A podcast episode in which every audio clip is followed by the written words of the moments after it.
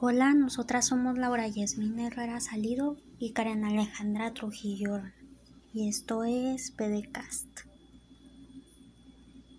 Vamos a hablar sobre la Revolución Mexicana, la cual inició como consecuencia del descontento popular hacia la dictadura de Porfirio Díaz y que deriva a una gran guerra civil que transformaría radicalmente las estructuras políticas y sociales del país. La Revolución Mexicana sirvió para erradicar la injusticia, la desigualdad social y la pobreza. La Revolución Mexicana fue un conflicto armado que se inició en México el 20 de noviembre de 1910. Los antecedentes del conflicto se remontan a la situación de México bajo la dictadura conocida como el Porfiriato. Porfirio Díaz ejerció el poder en el país de manera dictatorial desde 1876 hasta 1911. Sus ventajas fueron la seguridad, el acceso a los servicios médicos, el seguro social, la educación pública y la creación del Infonavit. Desventajas. Existe un gran número de pérdidas humanas como consecuencia de la guerra civil que se produjo reiterados derramamientos de sangre y repetidas desgracias a la patria de una manera maliciosa.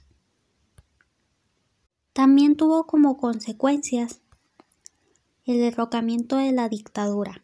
La Revolución Mexicana logró derrocar al dictador Porfirio Díaz y acabar con los privilegios creados por su círculo familiar y de amigos. Con la caída del régimen se estableció la democracia y fue posible la creación de, nuevas normas enmarcadas en un Estado de, derecho con pleno respeto por los tres poderes publicanos. Pero a pesar de los avances a nivel político, fue imposible impedir el caos político tras la revolución, producto de intereses de diversos grupos rebeldes. Promulgación de una nueva constitución. Durante dos meses en la ciudad de Querétaro se redactó una nueva constitución que otorgaba derechos individuales a todos los mexicanos. Se creó el voto universal y directo, se prohibió la esclavitud, se estableció la educación laica para escuelas oficiales y particulares y además se permitió la, creación de un Congreso con dos cámaras, una de senadores y otra de diputados. El restablecimiento de los derechos laborales. Gracias a la Revolución Mexicana, se consagró la libertad de trabajo y se implementó un sistema de protección laboral a los trabajadores, garantizando máximo ocho horas diarias de trabajo, un día de descanso a la semana y vacaciones. Además, se aprobaron normas para garantizar condiciones dignas en cuanto, en cuanto remuneración y calidad de vida. Libertad de culto. Las nuevas reformas permitieron a los mexicanos vivir de forma libre sus creencias y cultos. El poder de la religión católica fue limitado, prohibiendo los votos religiosos y el establecimiento de órdenes religiosas. Los cultos eran libres, pero solo podrían realizarse al interior de los templos o casas particulares. Se decretó además la libertad de expresión, el poder cultural se democratizó, dejando de ser patrimonio de los científicos grupo que apoyaba el porfiriato.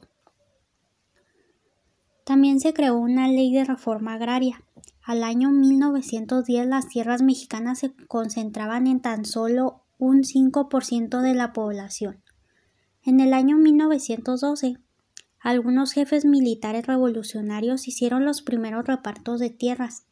Tres años más tarde, las tres fuerzas revolucionarias más importantes, el constitucionalismo, el villismo y el zapatismo promulgaron las leyes agrarias. Con la reforma fue posible devolver la tierra a los campesinos e indígenas, a quienes se les habían expropiado sus propiedades.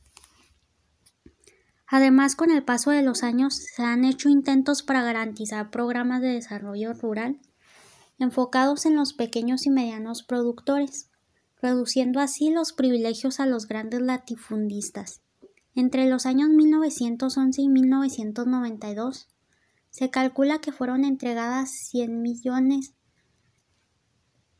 de hectáreas a campesinos e indígenas. Expansión de la educación. El sistema educativo estatal se orientó a exaltar los valores universales cívicos y democráticos del hombre, a propiciar el conocimiento, la defensa y el respeto por los derechos humanos.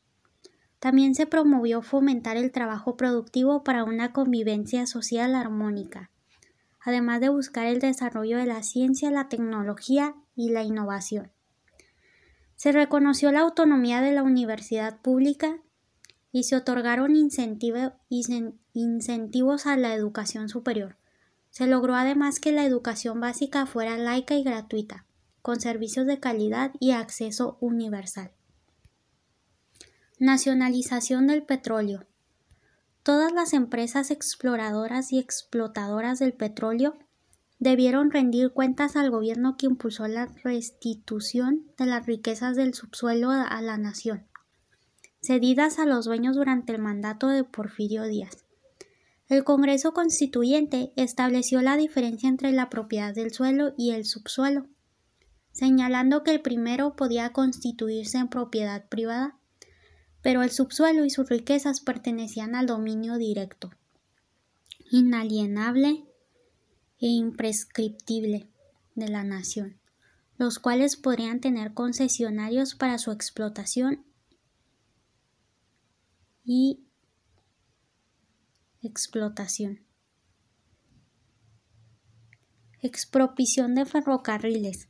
La revolución dejó en ruinas las redes ferroviarias, creándose el contexto propicio para crear en el año 1937 la empresa Ferrocarriles Nacionales de México, fusionando diferentes capitales, en su mayoría extranjeros como Ferrocarril Internacional, Interoceánico, Panamericano y el de Veracruz. Desplazamiento de la población. El cierre de numerosas empresas privadas redujo la tasa de empleo y por esta razón cientos de mexicanos debieron desplazarse a otras zonas, principalmente a Michoacán y Jalisco.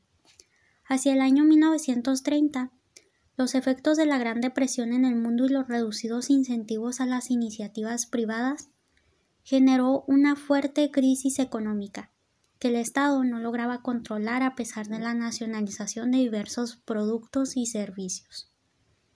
Y por último, la devaluación de la moneda. En el año 1916 se emitió una nueva moneda que estuvo en circulación tan solo unos meses. El cierre de empresas produjo una reducción de las exportaciones y para el país resultó imposible conseguir un crédito externo. Estas fueron algunas causas de una acelerada devaluación de la moneda. Pancho Villa nació el 5 de junio de 1878 y murió el 20 de julio de 1923. Su ideal consistió en frenar el abuso que ejercían los hacendados sobre los campesinos y en derrocar a los grupos establecidos en el poder público. Francisco y Madero nació el 30 de octubre de 1873 y murió el 22 de febrero de 1913. Fue un político mexicano cuyo pronunciamiento contra el régimen de Porfirio Díaz desencadenó la Revolución Mexicana. Hombre sencillo e idealista de firmes convicciones democráticas y sincera preocupación social. Francisco y Madero quiso superar mediante las urnas la anquilosada dictadura de Porfirio Díaz, presentando su candidatura como cabeza del partido antireeleccionista en los comicios de 1910. Sin embargo, tras ser detenido en plena campaña electoral y verse forzado al exilio, entendió que solo un levantamiento popular podía traer un verdadero cambio. Zapata nació el 8 de agosto de 1879 y murió el 10 de abril de 1919. Él encabezó la rebelión contra los hacendados azucareros mientras que en 1909 organizó la Junta de Defensa para repartir la tierra entre los campesinos. Venustiano Carranza nació el 29 de diciembre de 1859 y murió el 21 de mayo de 1920. Postulado por el Partido Liberal Constitucionalista, ganó las elecciones y el 1 de mayo de 1917 tomó posesión como presidente constitucional. Durante su gobierno, Carranza se dio a la tarea de pacificar el país, reorganizar la administración y los poderes y hacer valer la constitución que había sido promulgada.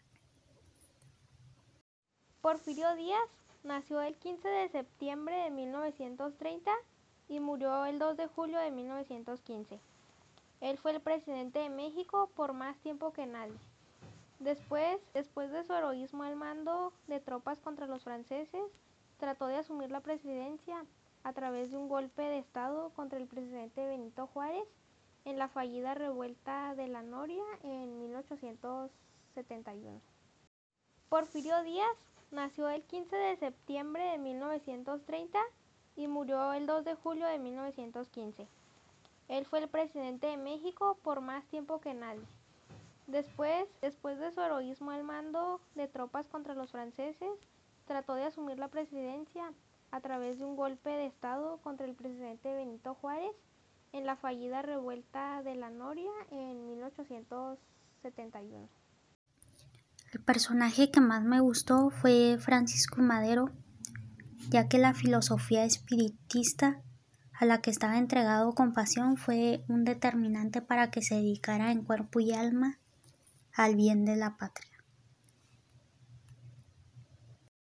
El presidente que más me agrada es Emiliano Zapata porque representó los valores que se buscaba durante la época, como la justicia social, la lucha de clases, la democracia o el respeto de los pueblos indígenas. Chihuahua fue donde el iniciador de la Revolución Mexicana, Francisco I. Madero, encontró el apoyo y condiciones para llevar a cabo el movimiento armado. Los siguientes son lugares revolucionarios en Chihuahua. El Palacio de Gobierno, el Museo Sebastián Casa Siglo XIX, la calle Libertad, el Parque Revolución Chihuahua, el Museo Casa Chihuahua, el Museo Calabozo de Hidalgo y el Museo de Arte Sacro. Por último les vamos a dejar un instrumental de una canción que, que todo el mundo conoce. Esperamos que les haya gustado y pues gracias.